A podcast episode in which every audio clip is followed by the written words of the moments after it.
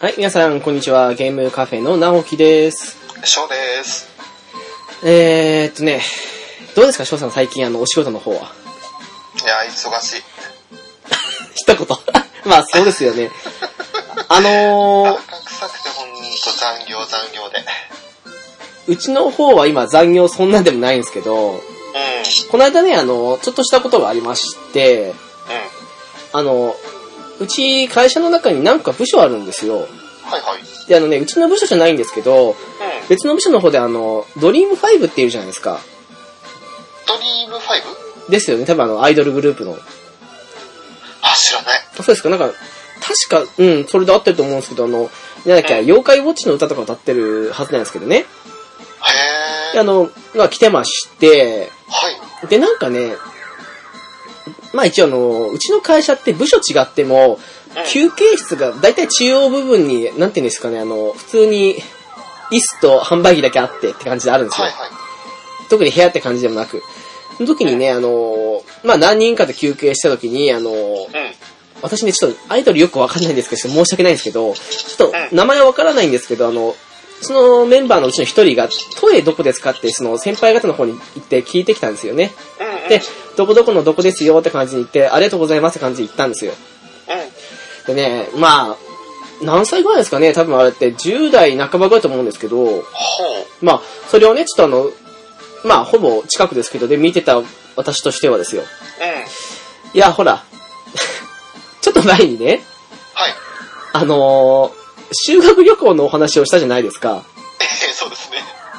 まあね、あのーまあ、アイドルいろいろ大変じゃないですか。まあ、裏表もあるでしょうけど。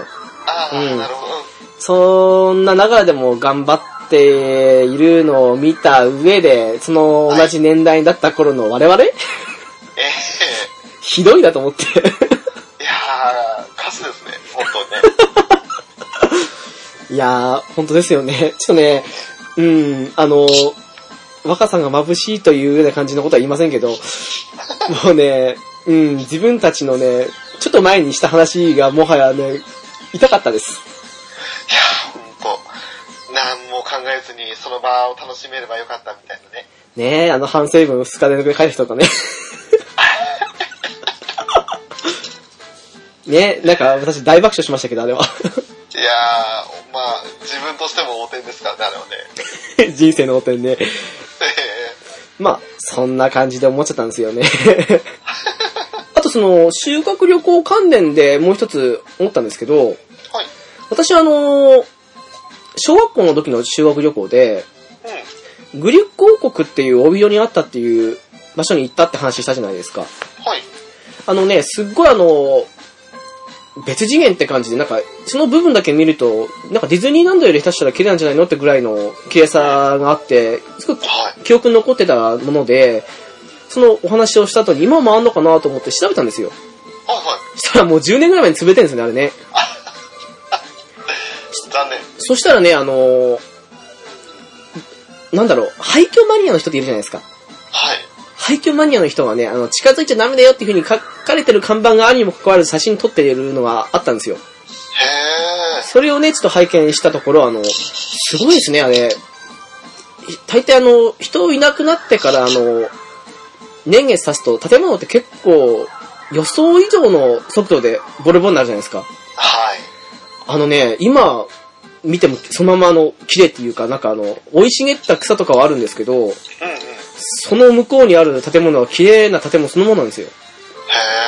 ー。なんか、その関連で見たんですけど、なんかドイツ式らしいですね。なんかお城とかその建物の構造が。ほうほうほう。で、バブル時期だったらしいので、あの、しっかりとした方法というか、建築の手順を踏んだ作りだったらしくて、うんうん。その年月経ってもすごい綺麗で、今でもこれ、 スマは使うんじゃないというふうに、まあ中は多分ぐちゃぐちゃでしょうけど、うんうん。ぐらい綺麗なもので、あの、へーうわあもったいないなと思う反面、なんか記事見てたらね、なんかあの、その辺建物すべて合わせて2、3000万で売買っていうことあったらしいんですけど、それでも誰も手つけなかったらしくて。あ、そうなんだ。かといって解体するにしてもその作りがちゃんとしてるので解体作業にもお金がすごくかかると。うん。ゆえの放置だったらしいんですけど、まああまりの綺麗さにね、あの、えー、もったいないなと思って、なんか、もし機会あったら少しね、グリック王国で調べると多分写真出てくると思うんで、見られたらね、本当あの、すごい綺麗なんですよ。なるほどね。だからね、もったいないなーっていうのと、あとあの、私好きなアーティストであの、Do As Infinity って言うんですけど、はい。とかあと、イエモン、まあね、もう、もう解散しますけど、いましたよね。とかがなんかあの、PV でも使ってたらしくて。うん。うん。でね、Do As なんかはあの、深い森っていう曲有名だと思うんですけど、その PV がそのグリコーコらしくて、私ね、あの、 ファンだったんですけど、その舞台までは知らなくて、改めて見たら、あ、これグリコーコなんだと思って。おー。まあね、そんな感じで、まあいろいろと、今更ながらな驚きとかがあったもので、 うんまあ、潰れてしまったんだと思って。して、その廃墟マニアの人の写真の中に、うん。うん。あの、建物とは裏腹にね、アトラクションの方は結構ボロボロになってて、もう、うん。そのボロボロのアトラクションのうちの一つが、私の小学校の時の、まあ、卒業アルバムですよね。はい。で、載ってる写真に載って、私がその載ってるアトラクションそのものだったんですよ。 お ー。だからね、あの、あ、写真の上では私そのアトラクションに載ったところでピースで写真撮ってますけど、それ今じゃこんなボロボロになったかと思って少しね、感慨深くなってしまってね。 あーちなみに今お話聞きながらグリコ王国調べてみました。あ、どうですか確かはいに。綺麗ですね。そうですよね、もう、うん。もったいないなと思って。ただあの、木倒れて電話ボックスみたいなやつすっげえ歪んでるの、これすごいですね。 すごいですよね。びっくりだね、これね。なんか本当にあの、すごい綺麗な建物のまま残ってるものと、それの隣にある廃墟感、半端ないですね。多分その廃墟的な部分が、あの、なんだろう、一般的なというか、手抜いてないにしても一般的な作りの建物の本来の姿だと思うんですよ。うん。でも、その城の方とか、ね、そのドイツ式の建物とかの綺麗さがすごいそのまま残ってるので、まあ、なおさらもったいないっていうか、これなんか、それぞれね、一つ一つ、なんかほら、コテージじゃないですけど、その中でリフォームして、宿代わりにできないのかなとかって思っても、そういうふうに思えないだけ、あの、経営者の人たちがやっぱり、安値でも手つけなかったっていう理由があるんだろうなと思ってね。ですうん、でね。も、見てる分にはもったいないと思って。なんか、荒れ果てた教会だとか、首出し人形だとか、ちょっと怖いものもありますね。でもまあ、ぜひあの、興味ある方、あの、靴田グリュック王国で調べると簡単に出てきました。で、もしよろしければ見てみてください。そうですね、あの、前世紀と見比べてもやっぱ綺麗だと思います、やっぱり。うん。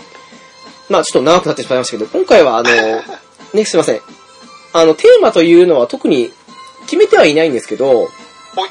ただあの、ゲーム関連で少しあの、まあしばらくね、あの、こんな修学旅行だとか、えっ、と、方言だとか、 は離れてる部分もあったので、まあ、特にテーマを決めずにゲーム関連で、なんかフリートーク気味に行けたらいいなっていう風な感じですね。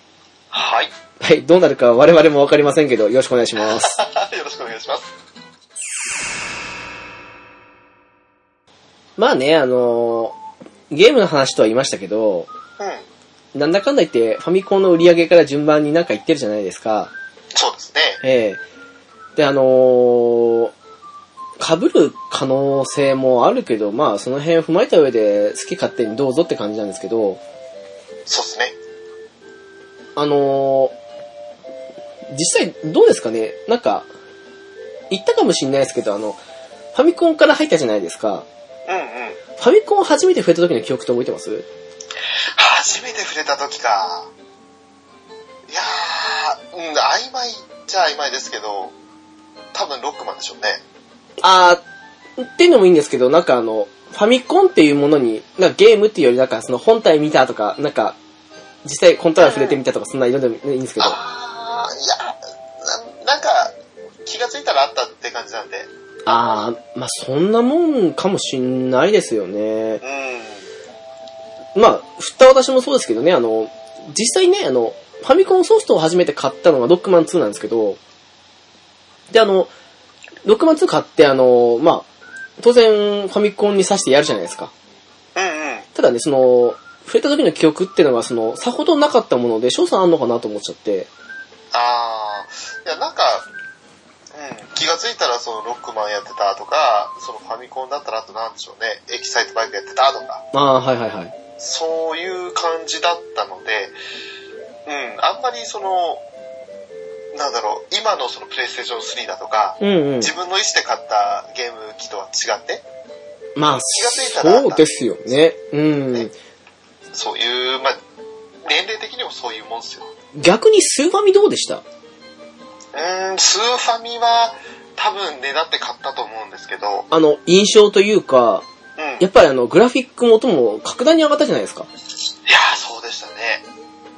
あとはなんかあの、チャチくないというか、しっかりあの、まずカセットがガッチャってはまる。斜め差しの裏技なくなりましたもんね。ファミコンの時ありましたけど ね。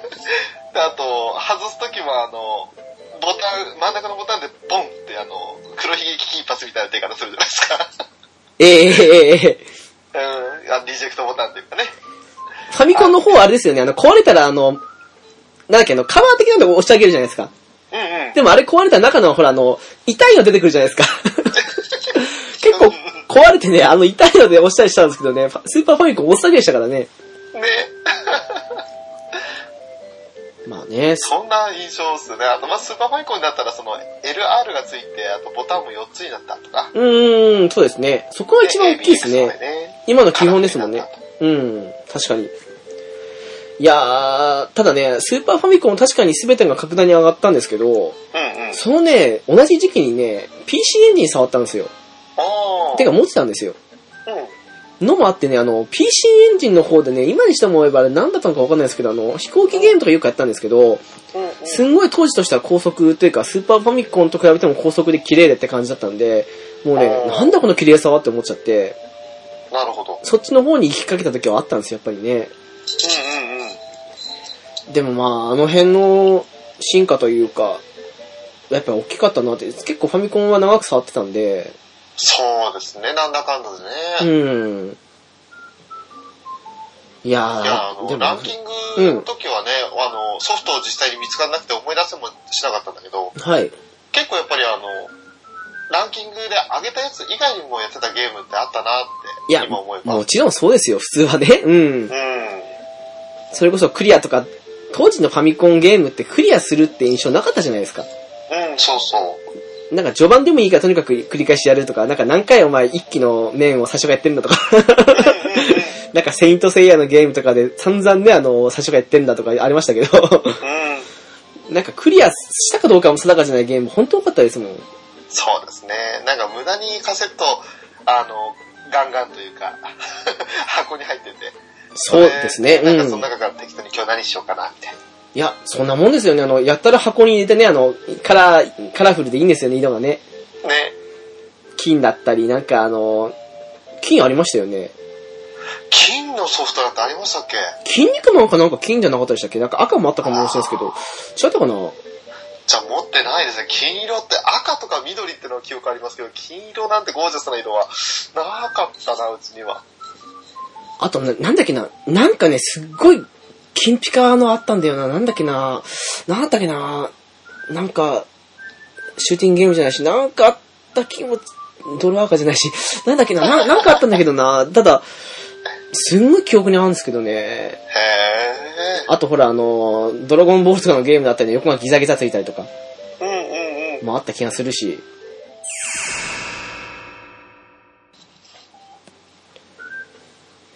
まあね、ファミコンとかもそうだけどね。でも、すごいっすよね、あの、ファミコンとかの頃って、うん。今と違ってほら、あの、コントローラー何人もとかネット対戦とかなかった割には、うんうん。みんなでやってたイメージありますよね。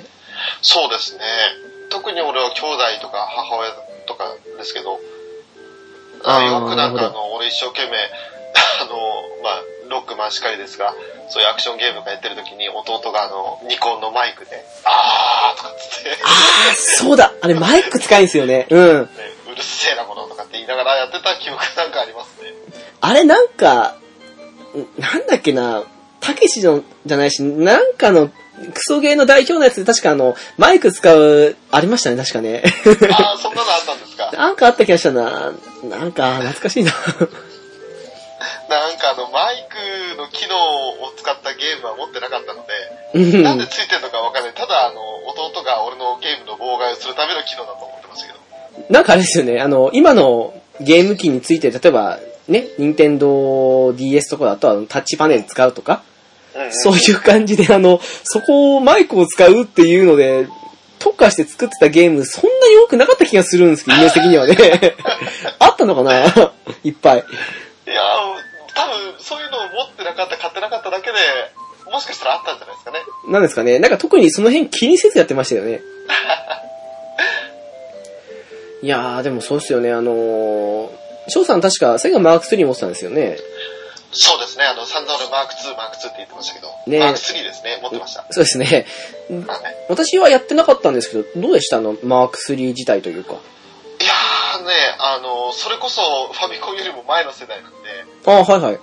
あの、別に記憶らしい記憶ほとんど残ってないんですけど、うん。ただ、なんかね、あの、すごい単調な、あの、クライマークライマーじゃないですけど、あんな感じの、 登っていくゲームみたいなのはあったような気がするんですよね。なるほどね。はしごがあって、ブロックあって、うん。敵来たらブロック1個崩して、そこには敵はめ込んで、で、やっていくやつ。ああ、でも当時そういうゲーム多かったっすよね、やっぱりね。で、一つのステージの中で上に上がっていくやつ。ドンキーコングとかもそんな感じでしたよね、確かね。最初そうだったんですよね、きっとね。うん。樽どんどん投げられてるんですけど、かわしながら。いや、なんかあれもやったっけな、なんかあと、ドアドアとかあの辺もやったな、そういえば確か。 あの、ロ懐かしいーなドランナーかな。ああ、はいはい。うん、確か。今言ってたのは。ノードランナーね、懐かしいな。ね、あれ俺、プレイステーション3かな ?2 かなで、リメイクされたんですよね、一回ね。あ、そうなんですか。それ買った記憶がありますね、確か。なんか、結構、10代後半の、だから20代前半ぐらいで遊んだ記憶があります。私、あなた、あなた買った昔のゲームの名残というか、繋がってるので見て、な記憶ないの、一期と、ああ、あと、あなた、スペランカ買ってませんでしたなんか買ったっけ、俺。いなんか、みんなでスペランカだからなんか買ってませんでした。やー、買ってなかった。スペランカーは買ってなかったような気がするな。別のフレンドさんかななんかね、スペランカやっててね、懐かしいなと思ったんですけど、うん今更やりたくないなと思って、 あの、うんうん。主人公また虚弱体質なんでしょと思って。 いや、多分俺記憶ないから買っ、それは買ってはいないわ。ただ、違う人か買おうかなって、だ検討した記憶はある。なんか、検討したくなってしまうのはやっぱり昔の、あ、なんでしょうね、やっぱりね。そうですね。なんかあの、古き良きゲームのリメイクって聞くと、ええ思っちゃいますよね。なりますよね。なんか、それこまそああ ロのード、ランナーはうん確かに楽しかったんですよ。あ、ファンだったんですかは自分でステージ作ることもできましたし、いはいはい。あと、まあ単純にその作られたステージを進んでいくのも楽しかったし、うんうん。シンプルだけど奥が深いというか、オンライン要素あったんですかあの、プレステ3のオ方って。ンライン要素は、ごめん、ちょっと使ってなかったからわかんないけど、あったのかななかったのかなへー、でもまあ、いいですよね。完全にあの、閉じこもってオフラインでやってました。 なるほどね。あのー、なんだろう。そういうと少し違う部分もあるんですけど、うん。ロックマン、うんと、9と10だったかな多分あの辺だと思うんですけど、あの、はい。昔ながらの画面のままで、うん。あの、最新作っていう、出たんですよ。 はい。私そこで買って落としたんですけど、 おーロックマン大好きなんで、1000円ぐらいだったかな確か。出てくる敵とかステージとかは全く違うんですが、その画像っていうか、デザインだけ昔ながら。そう、音も画面、グラフィックもすべてあの、当時のファミコン時代のままって感じで。うわ、いや、それやばいっすね。その代わり、あの、なんだろう、システムがちゃんとしっかりしてるというか、なんか今風とまでいかないんですけど、うんあの、結構いろいろあって、まあ、結構ね、いや良くも悪くも、やっぱりロックマンなんですよ。なるほど。で、まあ、普通に買ってね、その日のうちはずっとそればっかやって、いや、やっぱもうほら、散々ゲーム慣れしてるじゃないですか、もう今。うん。で、ね、最近やってなかったにしても散々やったロックマンシリーズですよ。えーまあ、1時間もすれば大体もう馴染んじゃうんですよね。なので、もうあのーその日のうちに終わってしまう。けど、まあ、楽しく終わったって感じで。 なんか、あれですよね、へ適当にそのカラオケ2、3時間行って1000円払うのと同じような感覚で遊びに来てるって感じですね。あ、言われてみればそうですね。うん。ね。なんか懐かしい気持ちにはなりました、やっぱり。うん。いいいや、そうないとう思っ遊てび方って大事ですよね。なんか、今風の画面で最新作もいいけど、まあ、こういうレトロな方が、ほら、やっぱり、作る側としても低予算でできるだろうし。そうう。ん。で、あの、ね、こちらとしても、あの、低価格で買える上に懐かしさも味わえる。上にあの、画面がほら、見慣れた懐かしい画面な上に、うんそこでシシステムがね、あの、今風というか結構いろいろと盛りだくさんにしてくれると、それそれで面白いから、これ面白い企画だなと思ったら、そのままね、次の、うん、作品というか続編も同じ感じで出たんで、おうおーと思ったんですけども、多分もうあれは作られないですよ。 ああ。でもいいですね。なんかウィンウィンって感じで、開発者側も楽でしょうし、そして低予算でしょうし、プレイヤー側もそういう風に感じられるんだったら。そうですね、あの、最近ね、あの、メタルギアスリット5やってますけど、はい。その辺踏まえてもそうですけど、やっぱりあの、どうしても最近の作品となるとあの、予算というかね、すっごいコスト高くなるじゃないですか。いやー、まああれだけ作り込めば、おのずとなりますよ。うん、だからあの、それはそれですごいありがたいんですけど、それでなんかあの、出にくくなるとかってなると、やっぱりあの、ドラクエ方式というか、あの、何かグラフィックとかさほどでなくても、あの、まあ、ドラクエも長いですけどね、出るまでは。 うんうん。って感じのも全然ありというか、あそうので、すね。 PS2 ランキングの時に話したね、あの、ジルオールインフィニットってゲームの場合っていうか、そこで話した時もあったんですけど、あの、なんかあの、街とかを作り込まずに、そこをなんかあの、シンボルとかその点で繋ぐとか、そういう簡略化することによって、まあ、省きながらも自由度上げるってこともできると思うんで、うんうん。なんかそういうので、なんか部分部分だけしっかり作ってって感じで、うまくやれば、予算そんなにでなくても、面白いゲームいけんじゃないのかなっていうふうに思ったりはするんですけど、そうですね。でもやっぱり結局作り方というか、なんだろう、こだわりをどこまで、その、最、すごい集中的にこだわるとかこだわるけれど、あとはうまく、まあ、ぼかすというか、だらけるというか、うん。そういうのをしていかないといけないのかなって、なんかあれこれと詰め込みすぎると、結局その会社からブブーってなっちゃうわけじゃないですか。そうなりますよね。期間だ、予算だってね。 ええだからそういった風になって悲しい結果に終わってしまうよりかは、ちょっとね、うまくやって、まあ、サボるとこサボってくれたらいいのかなっていう気もするけどね。なんでしょうね、あの、2D と 3D のいいところというか、うん。はい。あの、昔多分、ゲームノーバトさんだと思うんですけど、で、言ってた、うん 2D と 3D の話してた回だと思うんですけど、うんうん。そこであの、3D ってあの、ちゃんと作らないといけないとか、2D はあの、なんだろう、ごまかせるというわけじゃないけど、なんか簡略化できるとか、そういう良さがそれぞれあるっていう話をされてたと思うんですよ。おーなんか、まさにその通りだと思ったんですけど、なんか、そういう感じでね、なんかあの、すごく、 まあ、手抜きって言われたらあれですけど、あの、部分部分を 2D の良さとかその辺であの、簡略化して、いいとこだけ 3D って感じでした方がいいのかなっていうふうに思ったりはするんですよね、やっぱりね。そうですね。ただまあ、 何にしても、今ゲームにしてもお金かかってるみたいですからね、なんかどんどんどんどんなんかスマホゲーの方に行ってしまってるなっていう。いやー、わかります。だって、結局その、メタルギアもそうだけど、8400円ですか定価。うん。一つ8400円でも、例えば100万本売れたにしたって、8億じゃないですか。はいあ80億か。はい。 80億売り上げできたとしても、うん、そうだな、20億かかってたらやっぱり、その後スタッフへの人件費とかって考えたら結構あまり売り上げ的にはってとこですもんね。あれ、いくらでしたっけ確かあの、定価価格の何割だかなんですよね。確かあの、会社の利益確か。ねえうんその8400の売り上げ丸まんま全部会社に入るわけじゃないですもんね。そうですね、多分、うん、半分、半分もいかないんじゃないですかわかんないですけど。ですよね。そうなってくるとやっぱ厳しいよね。ねえ、ただ、それに引き換えというか、うあのーまあ、課金っていうシステムのおかげで、おかげというかね、のもあって、あの、簡単にって言ったら、なんかすごい語弊があるかもしれないですけど、やっぱり利益が出るって考えると、やっぱ今時代、みんなね、スマートフォンとか持ってますから、ん。うん。スマホゲームに行く流れも、まあ自然といえば自然なのかもしれないですけど、なんか一娯楽としてはつまらないとこありますよね、やっぱりね。またスマートフォンだと、なんか、サクッと課金しちゃえる環境にもありますもんね。そう他のそなのんゲでーム以外すの音ね。楽とか、うん。そういったところでその簡単に音あの iTunes でダウンロードするとかっていうような流れの中で一緒にゲームの、あ、このアイテム欲しいってカキンってやってしまいがちな環境じゃないですか。そうですね。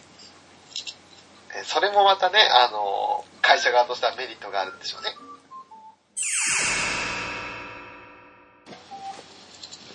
まあでもあのー我々ほら、よく、なんだかんだ言いながらスマホゲーやってるじゃないですか。やってます。やってるけど一応無課金を貫いてるじゃないですか。そうなんですよ。でもね、最近ね、無課金を貫い、まあ別に、してもいいと思うなら、してもと思うんですけど、ただ、うんある程度貫いている上で考えたのが、う不ん。思議だと思うのが、あの、今って、あの、ダウンロードゲームというか、直接ゲームをあのパッケージじゃなくて、はいはい。ダウンロードして買うパターンも多いじゃないですか。そうだね。うん。そう書いときにね、あの、うん。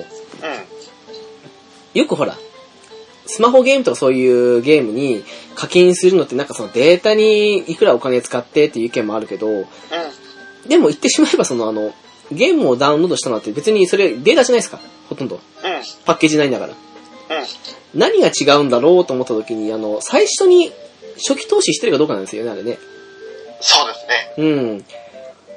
だからあの、無料でできてしまって、無料で楽しんでいるからこそ、お金払うのはバカ臭いって感じなんだろうなと思って。あよく考えたらそのね、その初期投資以外は変わんないっちゃ変わんないんですよ。最近のゲーム、スマホゲーよくできてますかー、そうですら。うね。ん。それ考えるとね、少しね、うん、難しいとこだなと思ってきて。 確かにあの、メタルギアソリッドとか、まあ俺の場合ドラゴンクエストもそうですけど、はい。あの辺も、まあ、ダウンロードゲームですから、ね、そうですね。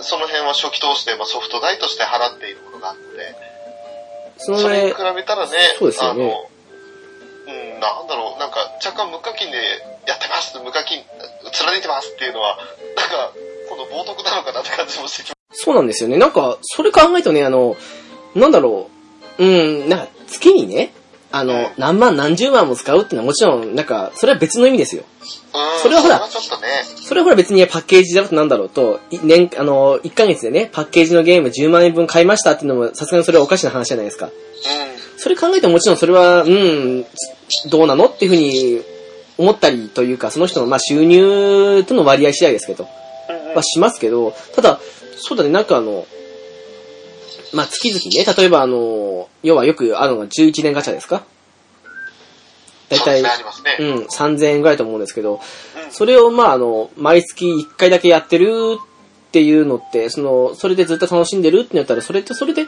ありなのかなっていうふうに、自分やるやらない別にして、うんうん。思ったりもまあ、最近は若干してたりして、でもまあそれがあるからこそあの、どんどんそのスマホとかの方で流れてって、今週まで出なくなるんだろうなっていうのはあるんですけど、その辺で、個人的にはまだ、あの、課金するのはまだ、ちょっと意見が変わってきたんですけど、はいなんかその課金した結果、ランダムじゃないですか、やっぱり結局。ええええガチャっていうものが、あれが厄介だなって思ってるところもあるんですよね。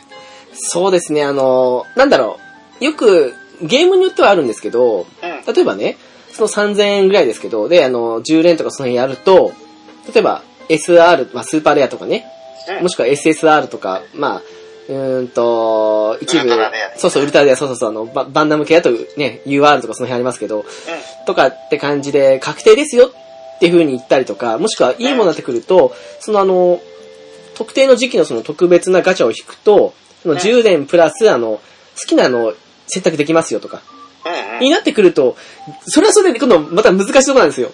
うん。そうですね。ええただね、まあ、自分で選択できるとなってくると、ちょっと意味合い変わってくるんで。そうなんですよ。なんかその特別なアイテム、まあ、あれですよ。それこそあの、プレイステーション3とか、その辺のストアで、なんかあの、なんだろうな、その、このキャラ配信でこれを使います。これを何千円で買いますけど、それプラスでおまけで10回ついてくるんですよって感じで考えると、高いけどありだなっていうふうに思う部分もあるんですよ、やっぱりね。うんうん。でも、一番理想の形というか、で言うのであれば、最近ほら、我々共通でやってる中で、ファイナルファンタジーのレコードキーパーじゃないですか。はい。あれであの、どの装備でもってわけではないですけどうん、ただあの、比較的ね、あの、初期の頃から割と出てる、えっ、と、まあ、スーパーレア相当に値するわけですけど、まあ、必殺技の使える武器ってあるじゃないですか。はい。その辺を、あの、まあ、初心者さんとかでも、まあ、使いやすいものをチョイスしましたって感じで、そこから選べるじゃないですか。ドクター・ボグのやつですね。そう、ビギナーセレクションでしたっけはい。それは、あの、なんだろう、全部選べるわけじゃないですけど、うただそこであの、いいなと思った場合にそれ引けば必ずそれがもらえるっていうのを、あうの、んその、なんだろう、3000円分と同じぐらいの価値というか、のあるあの、まあ要はガチャを引くためのアイテムですよ。ん。はい。を貯めれば使えるっていう感じじゃないですか。うんうん。あれがなかなかうまかったなと思って、そうですね。ああいう風にされると、ちょっと課金に対する感覚が変わってきますよね。そうですよね。なんかあの、同じ価値の、実際ね、だいたいその、レコードキーパーなんかだとミスリルっていうその、まあ、ガチャ引くのに必要なアイテムが50個あれば11点できるんですけど、それを大体あのね、お金で払うと大体まあ値段少し違いますけど、3000ちょっとであの、まあその11年ガチャ引けるわけで、うん。うん。ただ大抵のものってその、選ぶやつとかにしてもその、課金専用なんですよ、やっぱり。そうですね。うん。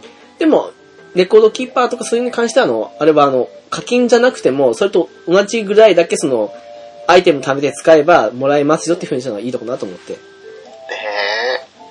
え。うまいやり方ですよ。えーあれならね、無課金でも貯めてよし、取ったろうっていう風に思いますからね、やっぱりうね。ん。 もう完全に課金の話になってますけど ね。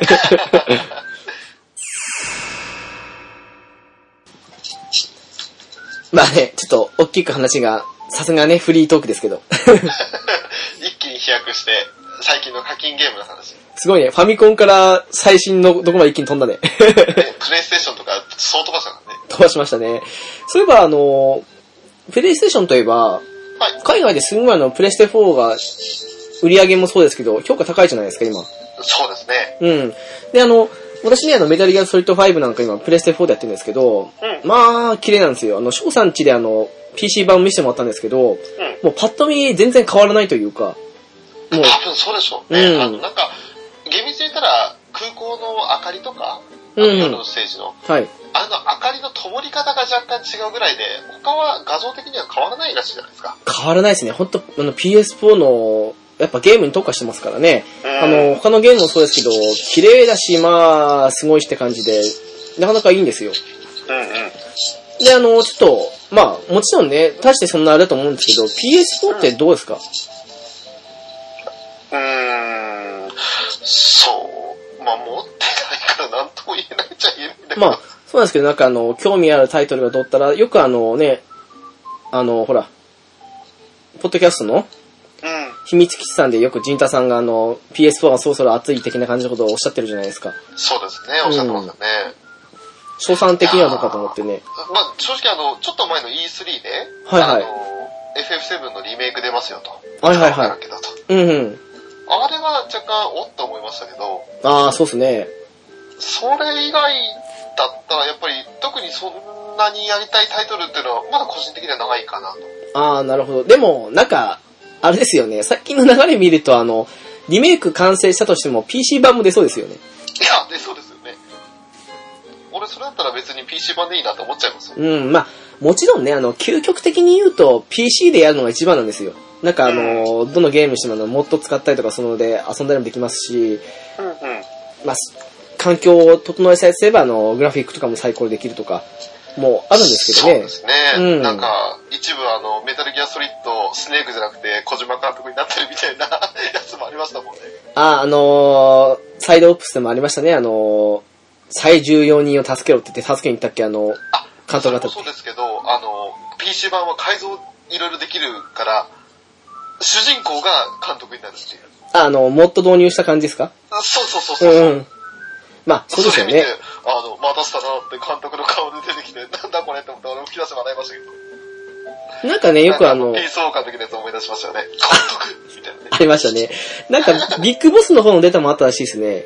あ、あ、そうなんだ。なんだろう、あの、うんと、5のビッグボスではないタイプのビッグボスだと思うんですけど、うあの、3だとか、4だとかのん。なんじゃないですかね。まあ、あまり言えないですけどね。うん。ああ、そうですよね。ただまあ、なんか、うん、その、待たせたなっていうあの名シーンのところ、多分あれ、グランド、あ、違う、んグランドゼロズの方だと思うんですよ、あのシーンは。はいはいはい。で、だからそっちの方のいじりなので、あの、まあ、し えっ、と、なんだったっけ、ファントムペインの方でそれができるのかどうか知らないんですけど、いや、PC ならいけるじゃないですか、多分。うん。うでも、そうっすね、あの、まあ、そんな流れもね、もう今や昔と違ってというか、まあ、ん、うん、うん。 PC、まあ興味ない人ももちろんいるんですけど、でも、そうじゃないっていう風に考えたら、結構誰もが持ってる時代じゃないですか。そうですね。うん。だからね、昔、もちろんあの、なんか、それこそファルコム全盛期みたいな、あんな時みたいのと別な意味で今、PC ゲームとかって感じで、PC ゲームどころかね、もう、その、今週まで出たやつも PC でできるっていうのが、昔以上に、みんな、うん、視野にいてると思うんですけど、ね。そんな中でね、やっぱりね、あの、まあ、Xbox One なんかもありますけど、うん。い賞賛的にはどうなのかというふうには思って、や、正直、今、プレイステーション4、Xbox One、あと、これから出るであろう、その、任天堂の NX? ああ、はいはい。あの辺、どれもこれもその、なんだろう、買おうという気にはならないのは多分、今ゲームになるべく特化しているパソコンがあるからだと思うんですけど、どうしてもね、なんか、いや、あれこれとやりたいタイトルがあればいいんですけど、何か一つの作品をやるためだけに本体を買うっていう印象は、印象というか、そういう考えには至らないですね。ああ、まあそうですね。よくほら、あの、今ね、何か一つのために本体っていう話でしたけど、ようん。くほら、あの、多いので言うと、あの、ファイナルファンタジーの最新作、もしくはドラクエの最新作が出るから買ったって人も多いじゃないですか。そうですね。それこそあの、携帯機とかだとあの、モンスターハンター最新作出たから買ったとか、うんうん。のもありますけどね。ただ、そうですよね。大体、あの翔さんの好み的な部分で言うと、プレステ3でどうにかなったり、出てもまあ、PC の方でとかっていうのもありますからね。そうですね。だこれから多分、その考え変わるとしたら、バイオハザードですかね、新作。あれこそ PC 版出ますよね。で、そうですけどね、バイオハザード7とかがもし、その PC、もし出なくて、もし情、報とかに出て、それだったらちょっと、心変わりする可能性はあると思いますよね。あの、どうですか多分ないと思うんですけど、発売日に出ませんよと。うん。うん。数ヶ月遅れで PC 版出ます時にはどうしますもしそのすっ、ななんだろうあの、すっごく楽しみに、もう即やりたいってぐらいの、なんだろう、その、出来というか、その PV とか見てても、うん、そういう前評判とか見てて、これはぜひとも発売日にやりたいっていう感じのバイオシリーズが出た時に、PC 版あと数ヶ月遅れですよとか引いた場合にはどうするかって話ですよね。悩むけど、買わないかな、PC 版待つかな。その場合はですから、例えばあの、PS3 なんかで出て、出て、同時に PlayStation 4とか、うん Xbox One とかその辺出た場合に、あの、あえてまあグラフィック落ちるけど PS3 でやろっかっていう風にな今なったりしますいや、それも今はないですね。おー、どんなに楽しみでも待つと。待つでしょうね。なるほど。もう旬が過ぎてオンライン誰もいないって言っても待つうん、あの、バイオハザード自体にそのオンライン要素はあんまり求めてないので、と。あら、なんか5で散々オンラインやった人が何言ってるんだって感じですよね。 それはあなたがいたからですよ。あなた以外とやってないですか私5であなたとやってないですよ、ほとんど。あーあ、あ、ごめん、6の話してたんで。ええ5、そうか、5な。5の時は、うん、なんかオートマッチがやってたな、そうかな。ただ、ああ、そっか、うーん。じゃあなんかあの、話変えるとし、なんかあの、なんだろうな。例えば、オンライン上で、なんかすごく仲良く遊んでるって感じの人が、まあ何人かいたとしますよ。うん、うん。で、あのーそその人たちはみんな発売日に買うと。まあ、発売日かもしくはその近い時に買うと。で、うんみんなでオンラインやろうよって言った時には、あのやっぱり、まあ、本体で PS4 同時ってことはないにしても、PS2 版も買わずに PC まで待つって感じで。いやー、難しいこお題出しますね。これはちょっと悩むな。いや、買っちゃうだろうな。でも、あれですよね、散々 PS3 慣れてきて、まあ、若干ね、今その PC 版だとかプレス4とかに目超えてきてますけど、うん。なんだかんだ言ってプレステ3って綺麗なんですよね、やっぱりね。いや、綺麗ですよ、全然。うんあの、まあ、プレステ4と比べたり、PC と比べたら、あの、やっぱところどころで見劣りする部分とかはあるでしょうけれど、うん。十分すぎるほどプレイステーション3綺麗ですよ。ですよね、なんか、今回のね、メタルギアソリッド5の話もそうなんですけど、うん。すププレステ3でも出るけど、まあ、PS4, PS4 だなっていうのは、まあ、持ってたからですけど、うん。でも、そう数年前に出たメタルギアソリッド4の時だって半端なく綺麗だったんですよ。いや、綺麗でしたよ。うんだって今見たって遜色ない、あの、見る MGS の話ですけど、ええ全然あの、普通に見られますもん。そうですよね。なんかそれ踏まえると、なんかその、見比べたりとか、まあ、環境的にあるからっていうのは別にして、別に、下の下のハードっていうかね、うん。その、まあ、今回だと、まあ、例えば PS4 持ってなくて、本体と同時購入かなーっていうよりかは別にプレステ4じゃなくて3でやっても十分っていうのはやっぱもちろんあるんですよね。そうですうんね。あの、まあ、オンライン的な要素とか加わってくるときついのかもしれないですけど、ただ、ストーリー本編とかで、その、ムービーゲーとして楽しむんであれば全然いいと思いますね。そうですよね。なんか、そう考えるとあれですね、あの、ゲーム、グラフィックが多分一番変化として大きかったとこですかね。うん、あの、なんで俺こんなに新ハード買うことをためらってるかって言ったら、やる時間が取れるかどうかも心配なんですよ。はいはいはい。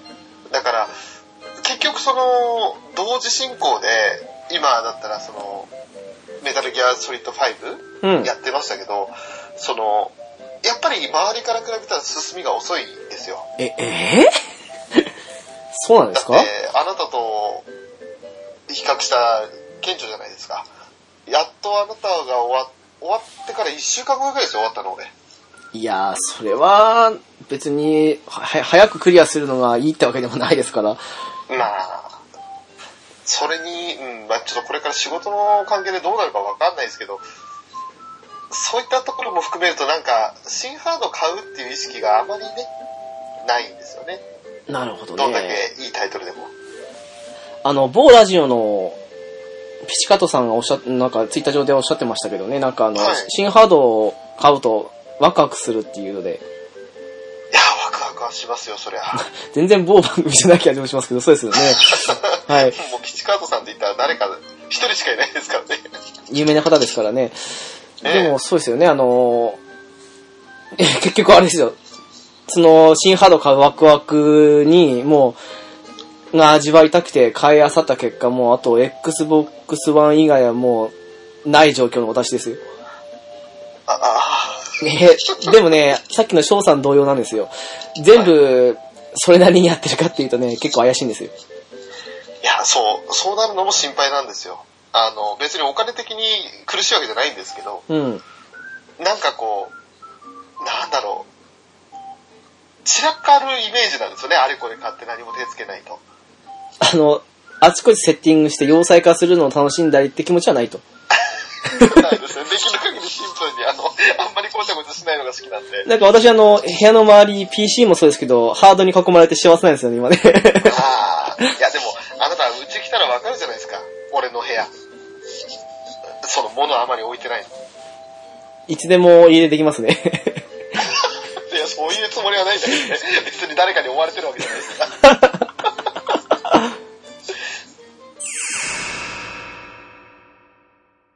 労働時間っていうのがすんごいあの、顕著に現れたのってやっぱ、その、CD ロムに変わってからが多いじゃないですか。そうですね。うん。で、まあ、メジャーどころでね、サターンだとか、あとまあ、それこそね、いろんなのもありましたけど、うんでもあの、有名どころで言うとやっぱ、プレイステーションじゃないですか。うやっぱりあそこから労働時間っていうの気になったと思うんですけど、ん。あの、ナウローディングという言葉がイラッとする。ですね。やつですよね。うん。あの、どう思いましたあの、なんだろ うん。う。うんと、まあ、プレイして関連というか、まあ、それこそあの、ドバラジの中でね、あの、ケンタロスさんがおっしゃってたと思うんですけど、あの、うん。今やってるメタルギアソリッド5なんかは、あの、ほら、労働時間の部分とはそのあの、演出の部分を合わせて、あんまり気にならないようにはしてますけど、でも、そうですうね。ん、結構そういうのなく普通にね、その、 の今、ローディング中ですって感じで出して、ってゲームが多かったじゃないですか。いや、多かった。あの、あれ、いつからだったかな、バイオハザード5あたりから、その、なんか労働中にちょっと小ネタ集みたいなやつが流れるようになって、あなた本当バイオばかりですね。 はい。うんい。 や、やってるソフト少ないですからね。 はいはい。印象的なものは、その、結局労働時間中に何もないっていうのが一番ストレスなんですよ。まあそうですね、実際ね。余計長く感じるというか。ああいうなんか小ネタあると、それ読んでると気がついたら労働終わってって、逆に小ネタ読めなくてイラつくってこともあるんですけど。ええええええあの、読み始めると ね。うん、そうそうそう、読み始めると。あの、なんか、特にメタルギアの今話しましたけど、そういった、その操作方法だとか書いてあるじゃないですか。うんうん。そういったのを読んでるのに、おい、労働終わんなよ、みたいなさ、いう時もあるんですよ。まあ、あれは選べるからいいんですけど。ただ、その、読んでる最中に勝手に労働終わっちゃうのは嫌だって思うう時もありますが、基本的にそのロードだけの時間、ただ右下とか右上でくるくるくるくる回って、ナウローディングって書いてあるだけだったら、そうだなちょっと余計になその読み込みの時間が長く体感的に感じるし、あのイライラしーま、すよね。なんだろう。よくね、あのうー、ん。プレステと64で大きく分かれた差っていうのが、その、あーカートリッジだったじゃないですか、64って。はい。カートリッジだから、ロード時間が少なかったじゃないですか。そうですね。うん。っていう部分が一番大きいというか、まあ、なんかスティックや何やありましたけど、やっぱ一番大きいのはそこだと思うんですよ。うんうん。で、あのーほら、スーパーファミコン時代に、特にストレスもなく、あの、戦闘までの移行時間とか、あと、あのう、んメニュー開いた時間とか、はい。メニュー開いてパッと出てくるまでの時間っていうのがほとんどなかったスーパーファミコン時代に比べて、うん。 PS 版でリメイクされた FF? すんごかったんですよ。あの、4と5はやったんですよ。あの、うん。リメイク。 FF コレクション的なやつですかそうです。ただあの、私の場合はあのバー売りの方ですけど。ああ、なるほど。で、あと、6に関してはあの、PS 版を準拠にしたあの、まあ、アーカイブ出てますよね。あうあ、はい。ん。あれで買ったんですけど、あのね、4はひどかったっす。あの、メニュー画面開いた段階で、表示されるまでに、4、5秒まあ、味というか、うーん、もうね、極力ね、メニューを開きたくなかった。 いやー、うわー、そう、でもそうもいかないですよね、メニューはね。そうなんですよ。で、ストレス溜まるし、で、あうんの、5はね、うん。うん。 4に比べたらメニュー開く時間が1秒くらい縮まった気がするんですけど、でもやっぱ長い上に、あと戦闘までの時間がすっごい長いんですよ。ビビーっつって戦闘が入って、うーん、なんかやっぱり数秒、イライライライラするんですよ、やっぱりね。あー、そうなんだ、それは嫌だで、6も、6はね、どっちも長かった。 な。うわー。だからね、あの、買ったはいいものの、ああのね、6ね、もう一回やりたいなと思って買ったんですけど、ー、うん。もうその地獄プラスだと、あの当時のゲームってエンカウント率高いじゃないですか。高い。もうね、ただでさえストレスなエンカウントが、もうさらにあの地獄なんですよ。いやー、マジか、それは嫌だな。うーん、なのでね、もう本当あの、スーパーファミコン時代にやりたいと思って、あの、バーチャルコンソールの方で買おうかなと思ったりもしたんですけど、うん。なんかね、もう、うん、そのせいで熱が冷めてしまって、もういいやと。 そうだ、ロード時間、そういった、その、なんか昔のゲームのリメイク版で、そういう悪影響出てくるのはきついね。きついっすよね。あとあの、クロントリガーのリメイク版もそうだったんですよ。メニュー画面開くまですごい時間かかったんですよね。なんだろう、スーファミ時代と違っていいのは、あのデータがメモリーカード式とか、あと、まあ、あの、HD に直接はいはい。記録するとかになったので、うん。その、まあ例えばカセットに衝撃与えてもデータ消えたりすることがなくなったっていうのはいい点ですけど、ね、えーあれは恐怖でしたからね。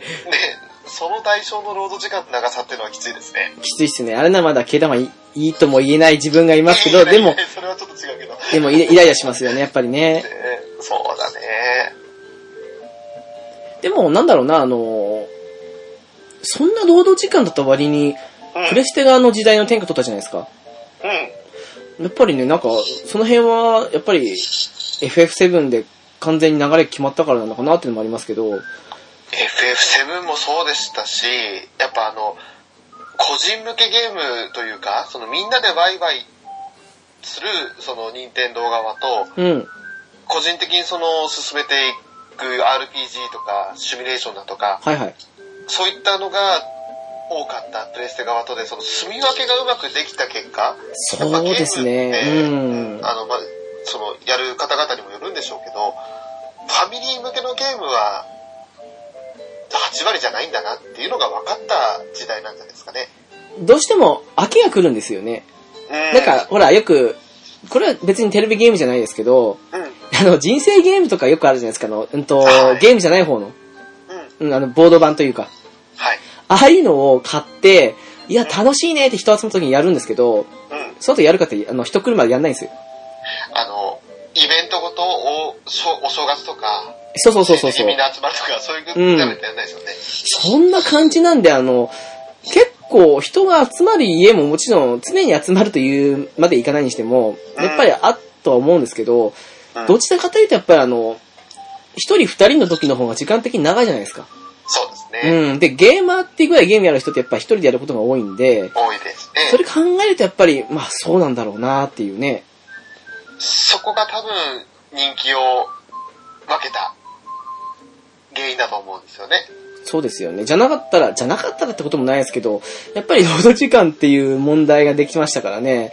あれは大きかったですよね。なんか、ディスクになって、もちろんね、別の問題も発動したじゃないですか。あの、ディスクに傷がついて読み取らないとか、うんうん。レンズがなんか汚れちゃって、あの、綺麗なディスクでも読み取ってくれないとか。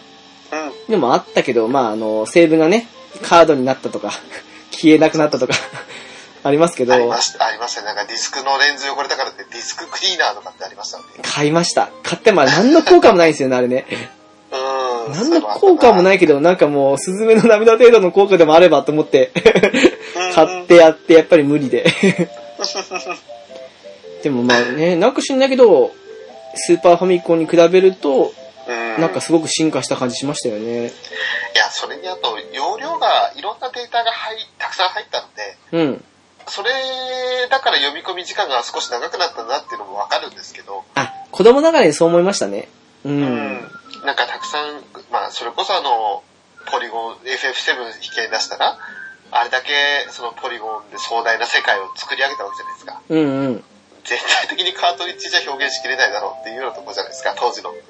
そうですね。なんかアニメーション的な 2D なら結構綺麗なのってやっぱあの、多くて、うん。その綺麗さもあってあの、初期のプレステソフトやるより全然あの、後期のスーパーファミコンソフトやった方が今でもやれるっての多いですけど、うん。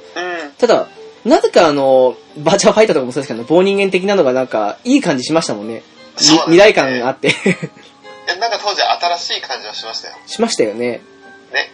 あんなノロノロで感じで、ジャンプなのかにふわーんって浮かんだりとかしてるのになぜか、すごく面白い感じしましたもん。そういう、まあ、当時にとっては目新しさを得て、結局そのポリゴンじゃねえなと、2D 格闘だなっていう感じの、今はそういう印象ですけど。でも結構住み分けになりましたよ。やっぱあの、3D 格闘も、その分野でね、うん。やっぱ人気博しましたし、そうですね。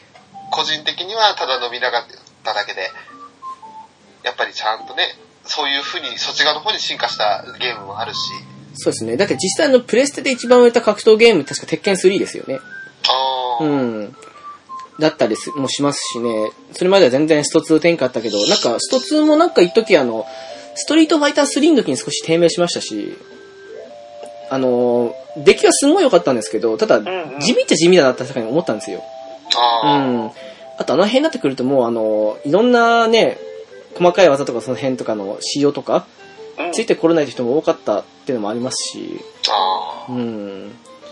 まあ今うまく、うまくというかね、まあストリートファイター4あたりからまた人気戻ったとも違いますけど、うん。なうんうんってはきてはいますけど、でもやっぱり一時はね、完全にあのバーチャーファイターの流れからあの 3D 格闘にみんな行きましたしね。そうですうね。ん。どうしてもやっぱりあの、ディスクになったおかげというか、になった象徴としてやっぱ 3D があるかなっていう。いやーまあ別に 3D が悪いっていうわけは全くないですけど、はい。本当にあの、個人的にはあまり手出せなかった作品群なんで、ああ、そうですか。うん、あまりその、なんだろう、直樹さんほど熱を持って話せないところがあるんですよね、個人的には。でも、ほら、あなたの好きなバイオハザードってあれは、あの、3D じゃないと描けなかった作品だと思うし、その通りですよ。うん。そうだと思いますけどね、やっぱりね。ねえ。それこそ、あれですよ、あの、メタルギアソリッドなんて本当あの、3D になったおかげであの、なんだろうな、メタルギア1とか2と比べても全然別ゲーになりましたしね。いや、あの、うん1のイメージを背負って5やり始めたら、ただの別ゲーですよね。まあ、それそうでしょうね。あれ、毎回、いろいろ変わりますからね。でもまあ、3D、でもまあ、3D もね、あの、それまでほら、2D で分かりやすいゲームが好きだったって人からしたら、ちょっと、めんどくさいというか、うんうん。いうのもやっぱ出てくると思いますしね。ですね。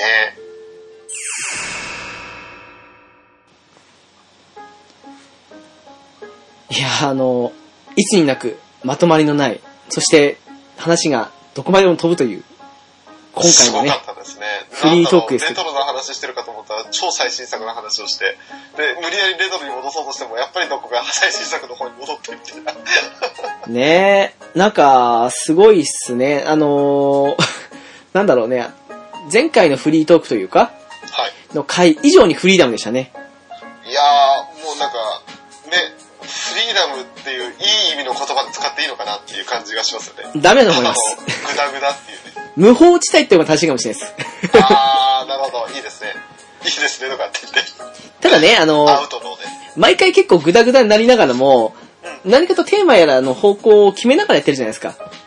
やってましたうね。ん。なので、なんだろう、時折、それを全て解き放とうと。まあ、というか、あの、これちゃんと方向性決めないと俺らこうなるよっていうのが怖いので、 なんかあの、その差を見比べてほしいと。 えー、これが本来のゲームカフェの二人の姿なんだよっていうのが、このフリートークなんですね。あ、そこまでは言わないですけど。言わないですそかこまでは言わないですけど。あ、そうですかでもまあ、でも、みんなそうじゃないですか。なんかあの、話し始め、なんかあの、ウィキペディアで、なんか最初に調べたらなんだっけって思うぐらい、どんどんどんどん調べてるうちに、あの、わかんなくなっていく的な現象。あー、ありますね。 ありますよね。最初、あれ、なんでこれからここに繋がったみたいな。あるある。なんかハンバーガー調べてたのに、いつの間にかあの、あれ、なんか、ね、スフィンクス調べてたみたいな。 わそうです。まさにつながりがわかんないですよね。かんないですよね。どう繋がるんだっていうね。伝言ゲーム的な感じですけど。うん。どんどんどんどん意味が変わってくる。探してるものが違ってくる。ねわえか。るわ。まあ、いいんじゃないですか。というわけで、まあ、そんなね、今回のフリートーク的なので言えば第2回目ですかね。まあ、そうなりますか。もう何回かわかんねえや。なんかもうね、まあ一応ゲーム的な話っていう意味でくくりはしたけど、まあ、あとは適当にフリーダムですよ。ね、そうです。 すごいですね。最初ファミコンの話から入ったはずなのに、いつの間にか違う話してますからね。まあ、いいとしましょう。うん。楽しんでいただけたら幸いです。はい。えー、じゃあ、お知らせですかね。はい、えー、ゲームカフェですが、この番組はゲームやアニメを中心に、ノンジャンルに気楽にゆるーく話すポッドキャストです。はーい。ホームページは http コロンスラッシュスラッシュゲームカフェ .caesar.net です。メールアドレスですが、ゲームカフェアットマーク、アウトルックドット JP です。えー、ツイッター ID ですが、ゲームカフェ01になります。リクエストやお便りなどお待ちしております。よろしくお願いいたします。 しかしあれですね、あの、さらっとなんか他の番組のパーソナリティの方々の話を出してしまったけど、これ後で怒られなきゃいいですけどね。ていうか、あなた出しすぎ。いや、あのね、どうしたのさん、ピチカズナが2回登場しましたからね。なんかね、普段ね、何をポッドキャスト聞いてるか丸分かりですよね。いやー、本当ですよ。秘密基地全員集合さんの名前も出ちゃいましたしまあ、あの、宣伝なんで宣伝ですから、あの、面白いですよってことで。あそうですね、あの、我々との番組と比べようにならないほどまとまりがあって面白いですからね、 本当にあの、ちゃんとね、素晴らしい敵になってるっていう、その宣伝なんでね、あの、怒らないでね。そうですね。なん、なんだろうな、もう、ね、本当聞くたびにね、なんか、あ、こんな風に撮れたらなと思うんですけどね。 いや、ほんと、もうほんと日々勉強というか、なんか俺らみたいにただ、録音しました。なんかちょこっとだけ効果をつけました。はい、出します。みたいな感じじゃないですからね。ねえ、もう、反省反省ですよね。ねとか言いながら、あの、じゃあ何か、こうしたらいいだろうかっていう、その、試行錯誤をする時間と気持ちがないっていう。いや、でも、あれですよ。なんだかんだ言って、あの、試行錯誤をした上で最近、今の時点に、うん、収まりつつある感じもあるんで、あのね、そうですね。やっぱり初期の頃ひどかったじゃないですか。今、今、今もひどいと言えなくもないですけど。まあ今ほどひどくなかった、あ、今ほの方がひどくないというか、初期は最悪だったと。ねえ、やっぱり、いや、でもやっぱそう考えると回数重ねてるんだと思いますよ。そうですね。ええ。まあ、そんなことはあれですけどね。そういったビビたる進化を得て今のゲームカフェがございます。そうですね。そしてあと、まあ、そろそろな、そろそろというか、だんだんあのー、キリのいい回ということで、第50回が近づいてきてますので、はい。まあ、そんなこともあってね、あのー、なんだかんだ言って、配信ペースがどったらとかってありながらも、うん。 50回分配信、ね、してることになりますから、やっぱりね、少しずつ50回に向けてというか。 そうですね。その次の100を目指すにはまだちょっと遠いですからね。まずそう次の50ですね。ですね。あの、ちょうどね、冬、冬が来るので。 我々的にも冬ですけど。 えなのでね、やっぱり冬になるとね、あの、いろいろとペースが落ちてしまうので。えそうですうね。ん。まあそうですね。だから、とりあえず50回を目指して頑張って、で、その次は1周年を目指して頑張ろうかなと。はい、わかりました。な感じですね。なんか、そういえば1周年といえば、あの、秘密基地さんの1周年のあれで、なんか、翔さんメール送ってましたね。そう、あのー、陣太さんね、1周年、実は2ヶ月配信しない間に過ぎてましたって言ったから、あ、そうなんだと思って。でも、ね、おめでたいことだし、ね、1周年、過去超えおめでとうございますっていうコメントをさせていただきました。そうですね、あの、ね、あの、1周年多分すぐ来ますよっていうふうにおっしゃってましたけど、確かになんだかんだ言って、ね、もう、来半年、年ですからね。そうですね、来年の3月ですよね。うん。って考えると、ああ、まあ確かに、うん、これから忙しくもなるし、1周年すぐ来そうだなってのは、うん、陣太さんのおっしゃる通りだと思って。 いつまで続けられるやら、でも長く続けたいなという気持ちはあるんですね。そうですね。なんか、そこかなっていう、なんか、質的にはね、もちろん、所詮、良くも悪くも、素人ポッドキャストですけど、 ええ続けば、それだけ、何かしら形残していけるかなと思うので。 なんかあの、以前に、ポッドキャストランキング1位だったことあったじゃないですか。ああ、ありました間違ってね。はい、間違ってね。うん。 あれじゃなくて、今の大体60とか70前後が、すごいちょうどいい位置ですよね、個人的に。そうかもしれないですね。うん。えーこのグダグダ感で1位取れたのは間違いですからね、あれね。うん、間違いの上に場違いですからね。 あの時は何が起こったんだと思いました、本当に。ね。まあ、いろいろ重なったと思います。 そんなわけでね、相変わらず長くなりましたけど、うん。この辺で、お開きとさせていただきます。はい、ゲームカフェの直樹と、ショーでした。よはい、次回もよろしくお願いいたします。ろしくお願いいたします。